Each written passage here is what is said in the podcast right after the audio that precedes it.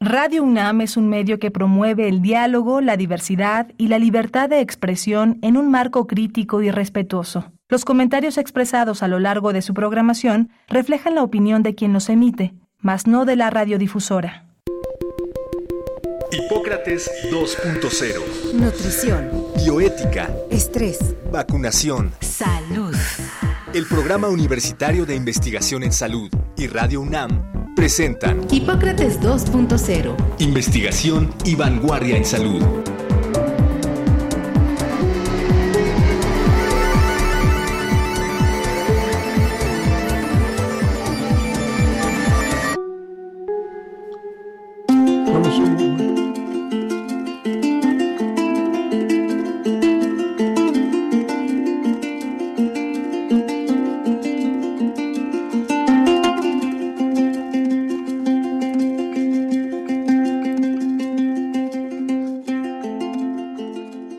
Hola, ¿qué tal? Bienvenidos a Hipócrates 2.0. Yo soy Mauricio Rodríguez. Como cada semana les doy la más cordial bienvenida. Agradezco que nos estén escuchando y acompañando aquí en Radio UNAM.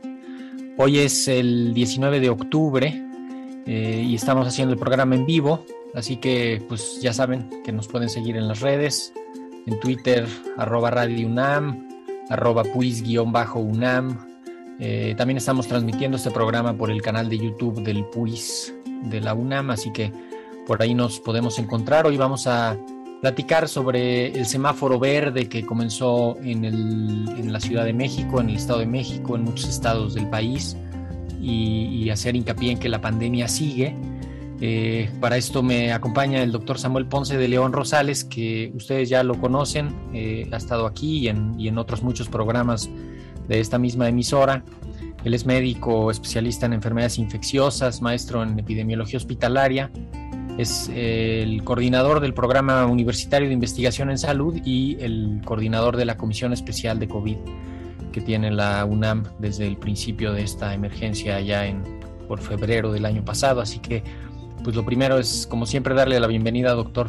Esta es su casa. Muchas gracias por venir. Muchas gracias, muchas gracias, Mauricio. Saludos a todo el equipo de Red Universidad a todos los oyentes. Muchísimas gracias. Un honor estar aquí. Muchísimas gracias. Eh, vale la pena simplemente hacer una pequeña reflexión sobre, pues hoy se conmemora el, Día Internacional de la Lucha contra el Cáncer de Mama. Eh, más allá de hablar específicamente de esta enfermedad, pues sí, sí vale la pena destacar que ha sido una enfermedad que, que se ha visto afectada por la pandemia. Se han desplazado los servicios de salud de diagnóstico, de prevención, de tratamiento, y, eso seguramente va a traer algunas consecuencias. Ahora más que nunca es urgente que se restablezcan todos estos servicios y es urgente promover la, autoexploración, la detección temprana, la, cultura de la prevención. No, sé con qué, con qué idea quiera abordar esto, Doc. Bueno, pues sí, el tema es de lo más importante porque desde el principio de la pandemia eh, quedó en evidencia que el sistema de salud eh, se fracturaba y eh, las enfermedades no COVID pasaron a un segundo término. Muchas enfermedades se hicieron prácticamente invisibles. El tema es grave en muchas situaciones. Desde luego, hay cálculos de cuántas cirugías electivas se retrasaron a lo largo de estos ya casi dos años. Hay, hay cálculos del impacto en mortalidad en diversas entidades. Tenemos ya los datos eh, bastante claros de cómo ha disminuido la sobrevida en prácticamente todos los países. Eh, y en Estados Unidos se calculó que para 2020, comparado con 2019, había disminuido un año la sobrevida. No ocurría esto desde la Segunda Guerra Mundial. Eh, y esto está ocurriendo en todo el mundo, pero en el caso del cáncer de mama ah, hay diferentes análisis en Estados Unidos en donde han calculado que disminuyó ah, durante los meses más intensos de la epidemia, que tendríamos que decir que son casi 18 meses, este, eh, la posibilidad de hacer diagnósticos, de hacer mamografías, y de hacer eh, tratamientos en un 80% en muchas regiones en Estados Unidos. Eh, en México, sinceramente, yo creo que hay cálculos y hay investigadores que han trabajado sobre esto, pero creo que tendríamos que realísticamente decir que la situación que no era óptimamente controlada está en peores condiciones y que desde luego una gran cantidad de mujeres tuvieron que suspender su tratamiento, una gran cantidad de mujeres no pudieron acudir a estudios de seguimiento, una gran cantidad de mujeres no han tenido opción de hacerse una primera mamografía o pensando que la requieren acudir a ella. Así que está calculado también que se ha incrementado el exceso de mortalidad con este diagnóstico de 2019 a 2020 y, seguramente 21 será igual. Entonces, es una deuda que se ha venido contrayendo y que hay que satisfacer para bienestar de los pacientes y espero que el sector salud en México atienda correctamente esta situación que vale hoy para el cáncer de mama con mucho énfasis, pero en general va de la tuberculosis a los programas de vacunación. Sí, así es. Pues dicho lo anterior, entremos en, en materia. A partir de ayer, la Ciudad de México en particular, que es parte de lo que nos, nos atañe más, está en semáforo verde. No sé si, si podemos definir o, un poco descifrar cómo llegamos al semáforo verde, por qué llegamos al semáforo verde. Eh, la vez pasada nos duró poco, pero, pero estamos finalmente en una situación de baja transmisión, de bajo riesgo. Ese es eh, eh, el resumen del semáforo verde, no es China libre, todos hacer lo que quieran, sino es hay riesgo bajo de transmisión, podemos hacer algunas cosas adicionales a las que ya estábamos haciendo eh, y ese es el escenario para las siguientes semanas. Sí, así es, tal cual. Eh, el escenario para las siguientes semanas y esperemos que eh, por lo menos dos, tres meses, es de que la transmisión disminuyó drásticamente. Ahorita apuntamos cómo es que llegamos aquí pero eh, el mensaje es efectivamente, no estamos volviendo a una situación en donde esto se terminó de ninguna manera. Tenemos que mantener precauciones, mantener cuidados. Seguimos viendo personas que se infectan, eh, pero el escenario es mucho mejor porque tenemos una ya muy alta cantidad de pacientes que se han inmunizado naturalmente. Enfermaron, sobrevivieron y tienen defensas podríamos hablar de que quizás estos son aproximadamente, quizás estamos cerca de los 100 millones de, personas en el país que hayan podido infectarse por vía natural. Es difícil calcularlo y ser muy, muy preciso. Pero adicionalmente se han aplicado más de 110 millones de dosis de vacunas en el país, con casi 50 millones, más de 50 millones, casi 60 millones de personas con, entiendo, con dos dosis. Entonces, eh, eh, la suma de estos números, que no es sumarlos eh, tácitamente, sino la mezcla de estos dos números, de estas dos circunstancias, da un elevado porcentaje de la población que tiene defensas y en donde la enfermedad no se va a manifestar tan gravemente y en donde también las posibilidades de replicación viral disminuyen significativamente.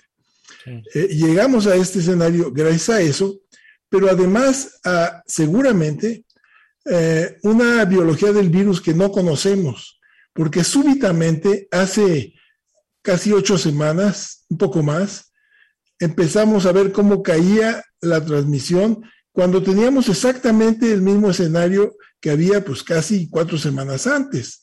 Entonces, ¿qué sucedió? ¿Cuáles son las circunstancias que determinaron que la primera ola disminuyera, que la segunda ola disminuyera y que hoy estamos en esas circunstancias, todavía tenemos que dilucidarlo, no lo sabemos y por eso precisamente tenemos que mantener la guardia muy en alto con las medidas preventivas.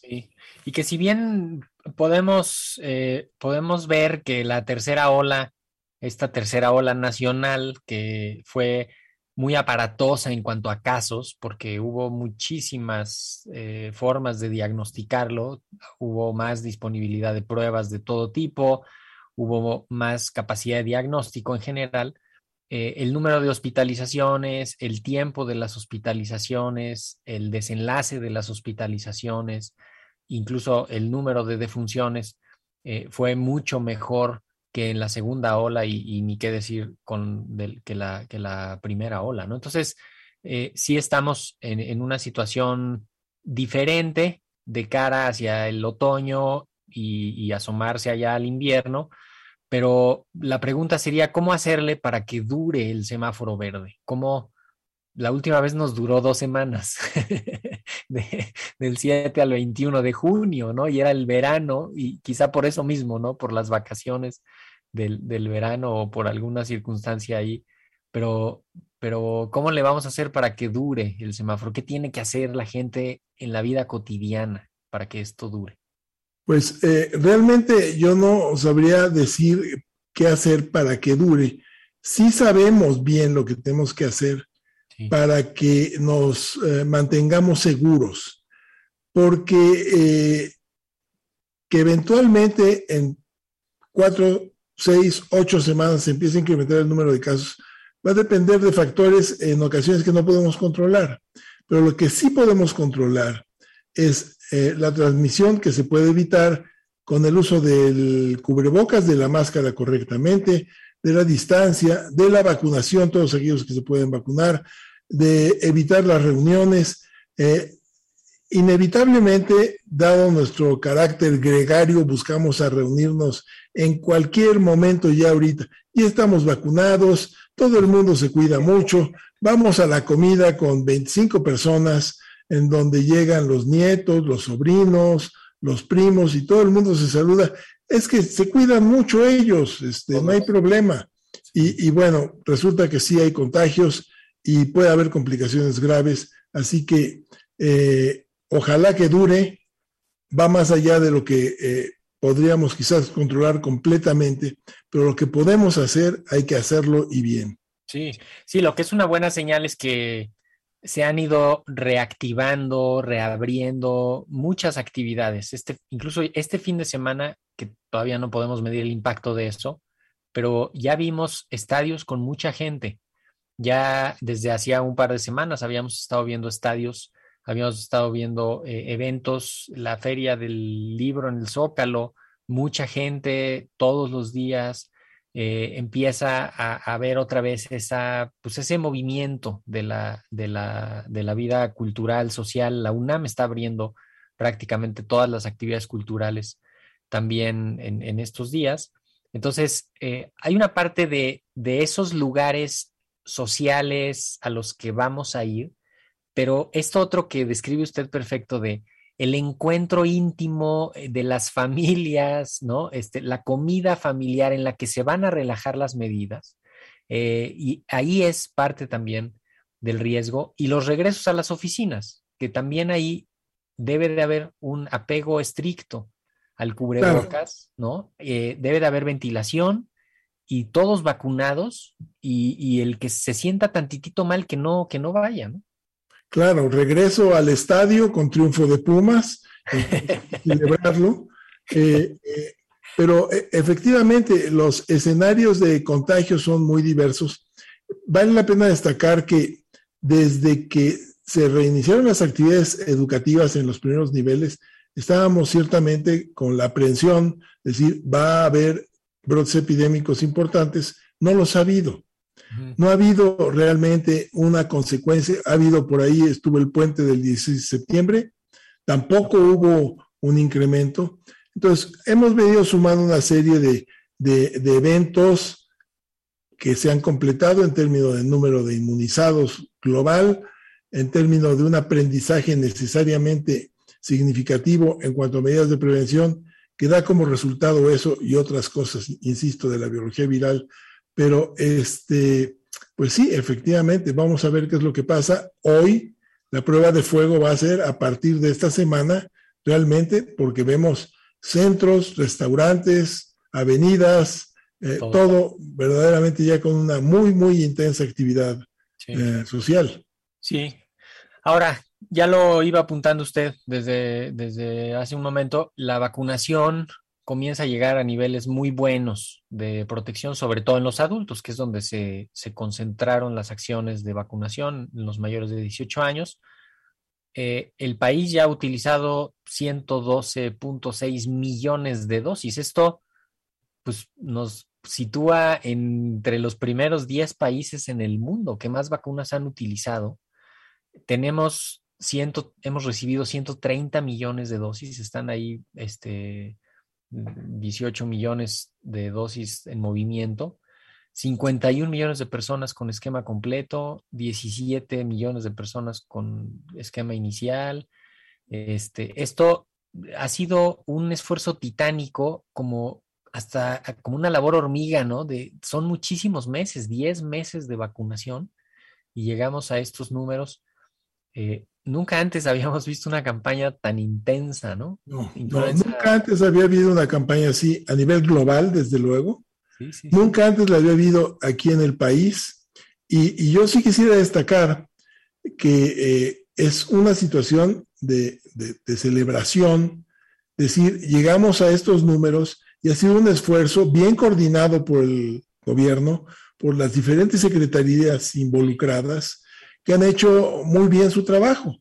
Eh, sí podemos apuntar una serie de eh, situaciones que podríamos decir, quizás yo lo hubiera hecho diferente o me hubiera gustado que esto fuera un poco más rápido, pero el resultado es que tenemos una campaña de vacunación para COVID, yo creo que ciertamente muy buena.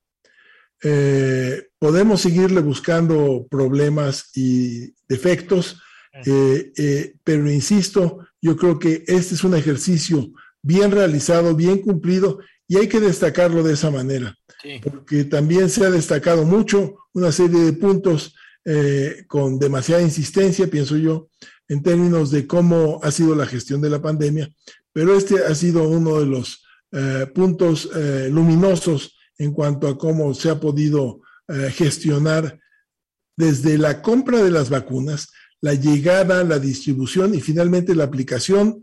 Todos tenemos ya la experiencia, o muchos millones de ir a los sitios de vacunación, que nos reciban a tiempo, amablemente, en condiciones de seguridad, eh, y llegamos casi a 120 millones de dosis aplicadas. Creo que es realmente un gran éxito.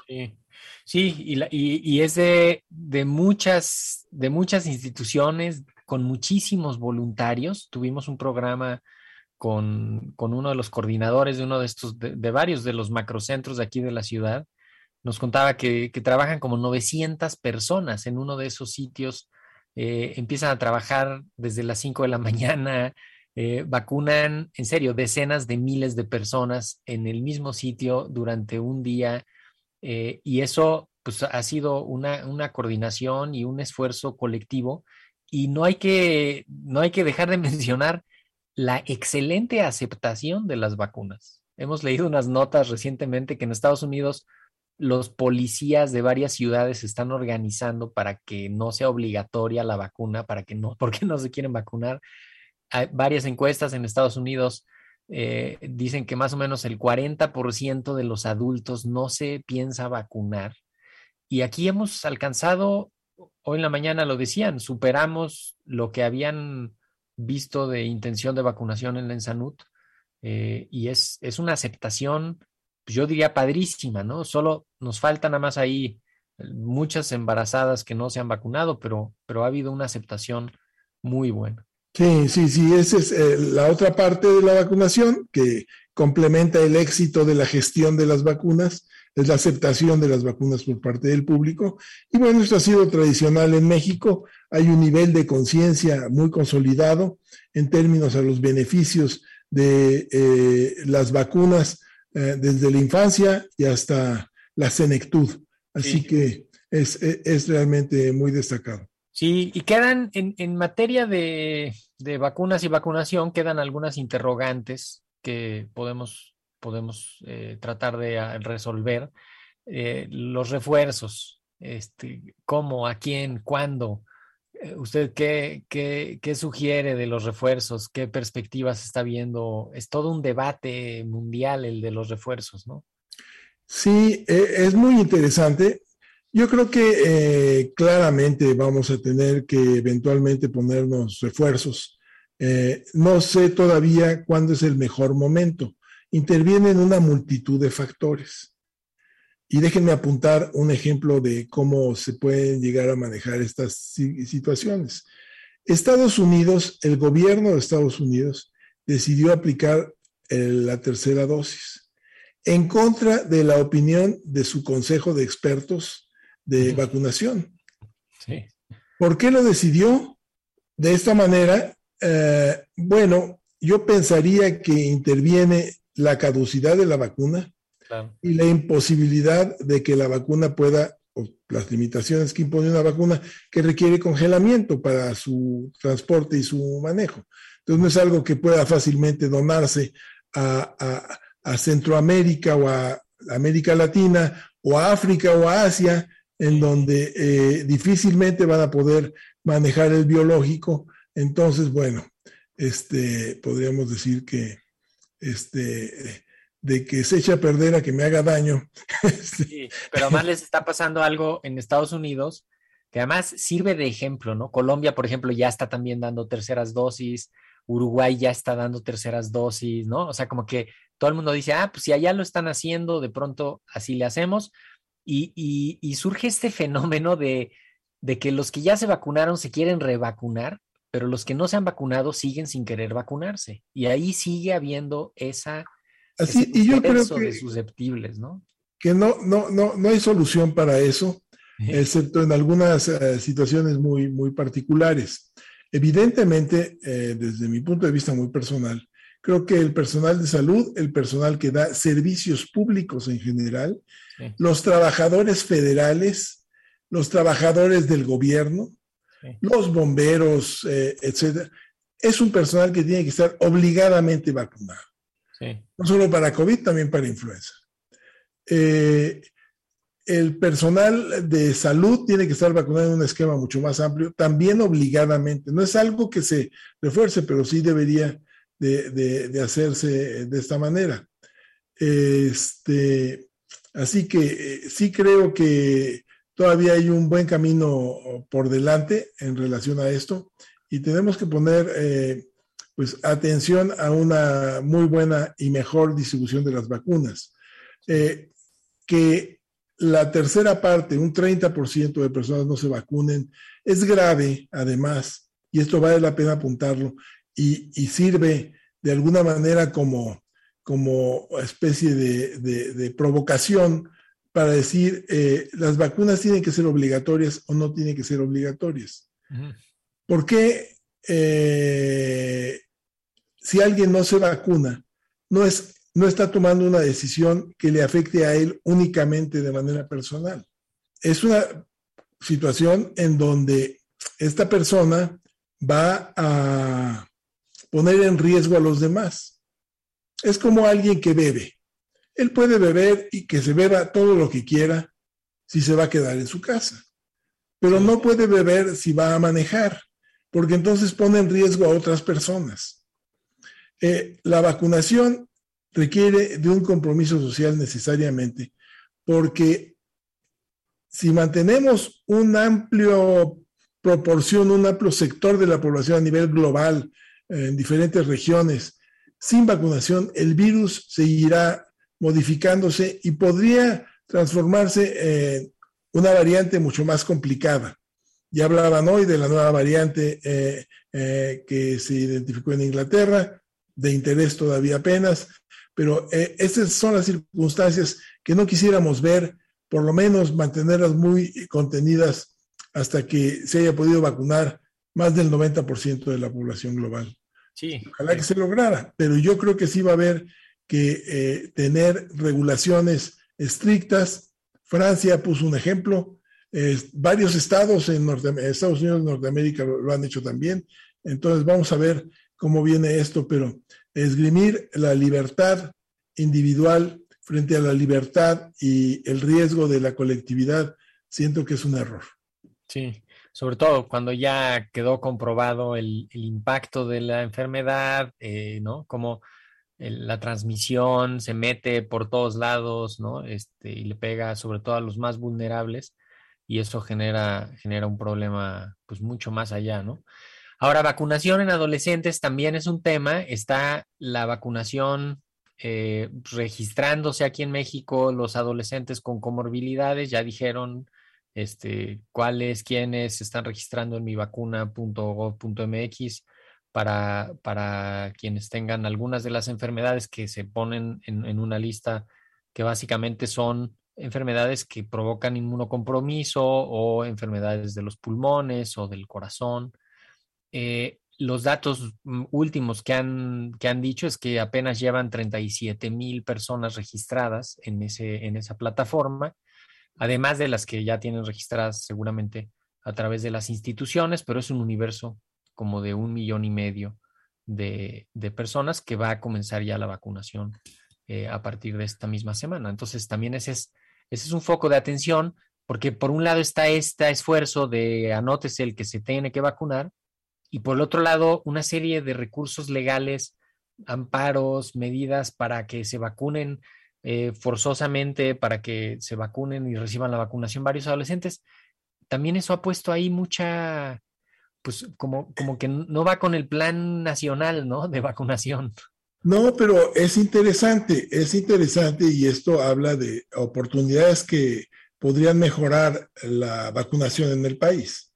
Porque eh, lo que estamos viendo aquí en México, en contraste a lo que se ve en Europa occidental, en Norteamérica, Canadá, Estados Unidos, es que ya se amparan para que no los vacunen o buscan que no los vacunen. Y aquí van a la van a buscar el amparo de la ley para que los vacunen.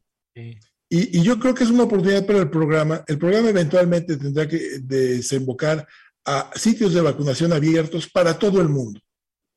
A partir de los dos años, todo el mundo podría vacunarse llevar un registro y que vayan libremente a vacunarse eh, de una manera ah, muy amplia. Eh, ojalá que pudiéramos llegar a eso. Sí, sí, está, eh, y, ahí se también se contrapone este fenómeno de la vacunación como intervención de salud pública y no como una cosa individual de sálvese quien pueda, ¿no? O sea, como que hay una, hay muchos otros factores para, para que determinan la vacunación en cada grupo de edad. Por ejemplo, ahorita hay gente que está pidiendo que ya vacunen a los menores, a los menores de 12, a los menores de 11, pero todavía no hay ni una vacuna registrada en el país, ¿no? Todavía ninguna vacuna se ha, pedido siquiera la autorización y, y, hay gente que está diciendo ya empiecen a vacunarlos y no habría manera ni siquiera de diseñar una estrategia para eso porque no hay una vacuna en el horizonte que nos pueda, este, que, podamos hacer pues una una planeación para eso. De, acuerdo, eh, sin embargo, eh, sí están los estudios para poder usar eh, la vacuna ya en niños a partir de los 12 años. Y, Pfizer y Astra tiene estudios ya en niños menores también. Entonces será cuestión nada más de realmente revisar los protocolos. Sí, y que, y que pidan, que presenten esa información. Seguramente después de que, de que la vacuna de Pfizer obtenga autorización en Estados Unidos, será un trámite eh, más o menos seguido el que venga a México y eh, eh, continúe ¿no? la, la, solicitud de autorización para uso de emergencia. Tenemos que ir cerrando. tenemos justamente el inicio de este semáforo verde, Doc me gustaría un poco también pensar en, las perspectivas. Se van a ir reabriendo actividades en la universidad poco a poco. Cada escuela está convocando a actividades presenciales, las actividades deportivas, las actividades culturales, las actividades de investigación. Eh, poco a poco, en la mayoría de las sedes, se está llamando a las comunidades. ¿Con qué, con qué mensaje podemos eh, invitar a los universitarios a que se vacunen y a que estén pendientes del diseño de los regresos en sus escuelas?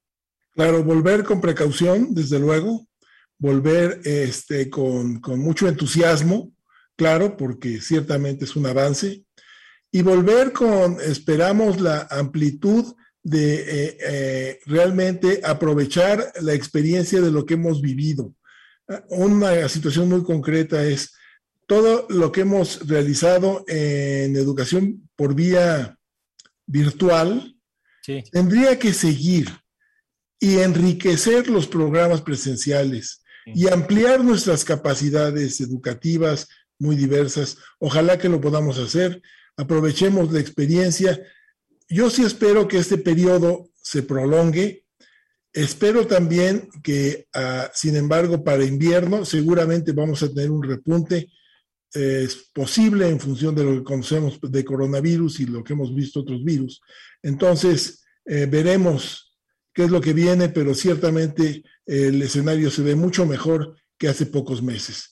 Felicidades a todos y muchas gracias. Muchísimas gracias. Pues con eso nos vamos, doctor, con esta perspectiva. Esperemos cuidar el semáforo verde entre todos. Eh, y con esto nos despedimos el día de hoy. En la operación estuvo Socorro Montes, en la producción todo el equipo de Radio UNAM, Ale Gómez, Pati Gamboa, eh, Sara López, todos por acá. Yo soy Mauricio Rodríguez. Escúchenos la próxima semana. Por acá los esperamos. Muchísimas gracias. Agradecemos al doctor Samuel Ponce de León, coordinador del Programa Universitario de Investigación en Salud y coordinador académico de esta serie. El Programa Universitario de Investigación en Salud y Radio UNAM agradecen tu escucha. Te esperamos la siguiente semana para platicar sobre lo último en materia de salud e investigación en Hipócrates 2.0. Investigación y vanguardia en salud. Se despiden de ti en la producción Patti Gamboa, Héctor Castañeda y Alejandra Gómez. Hipócrates 2.0. Radio UNAM. Experiencia Sonora.